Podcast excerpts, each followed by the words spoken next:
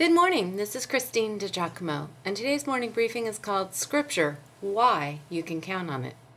So, we've looked at changing our thinking, noting that just to say, okay, I'm not going to think about that anymore, really doesn't work too well. Instead, we must replace our thoughts with more positive thoughts, like those from the Bible. We've also looked at elevating our thoughts by standing on the promises of God. But just to consider Scripture inspirational is not enough to know about the written Word of God. What exactly is contained in the Bible?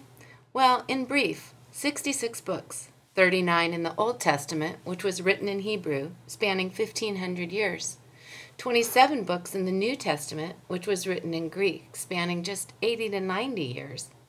The Bible was God inspired, or as the Greek word indicates, God breathed.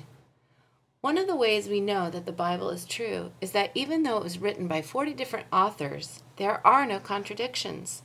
That is amazing. Isaiah wrote, The grass withers and the flowers fall, but the Word of God stands forever.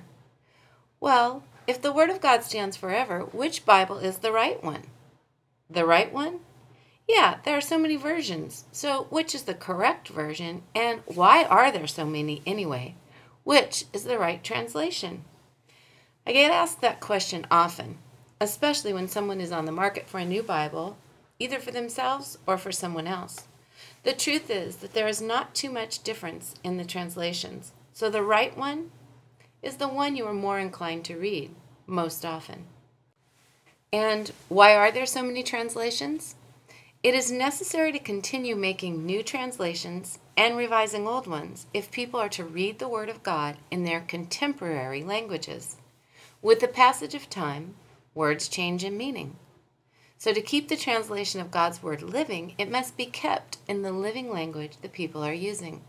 That's a quote from Dr. Lewis Foster, who helped translate the NIV and the New King James Version. Which one version or translation do I use? I don't. I use many. Often, I use the New International Version because that seems to be the one that most people have on hand and it is very readable.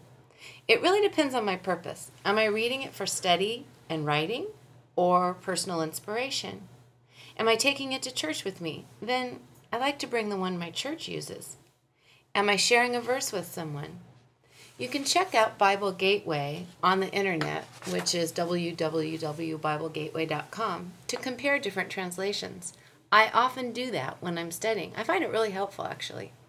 The main thing to know is that the Bible is what it purports to be truth.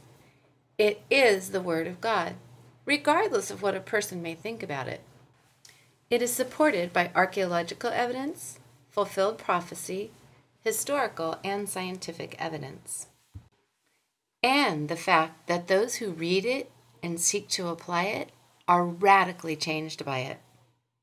Why does it have the power to change us? Because all Scripture is inspired by God and is useful to teach us what is true and make us realize what is wrong in our lives. It corrects us when we are wrong and teaches us to do what is right. God uses it to prepare and equip his people to do every good work. That's 2 Timothy 3, verses 16 and 17. But truthfully, when you look at that, it shows us which way to go, shows us what not to do, it shows us how to correct what we may be doing wrong. It prepares us, it instructs us. That's why you can count on it, friends. If you'd like to read this, you can go to pastorwoman.com, click on Morning Briefings, and the title is Scripture Why You Can Count on It.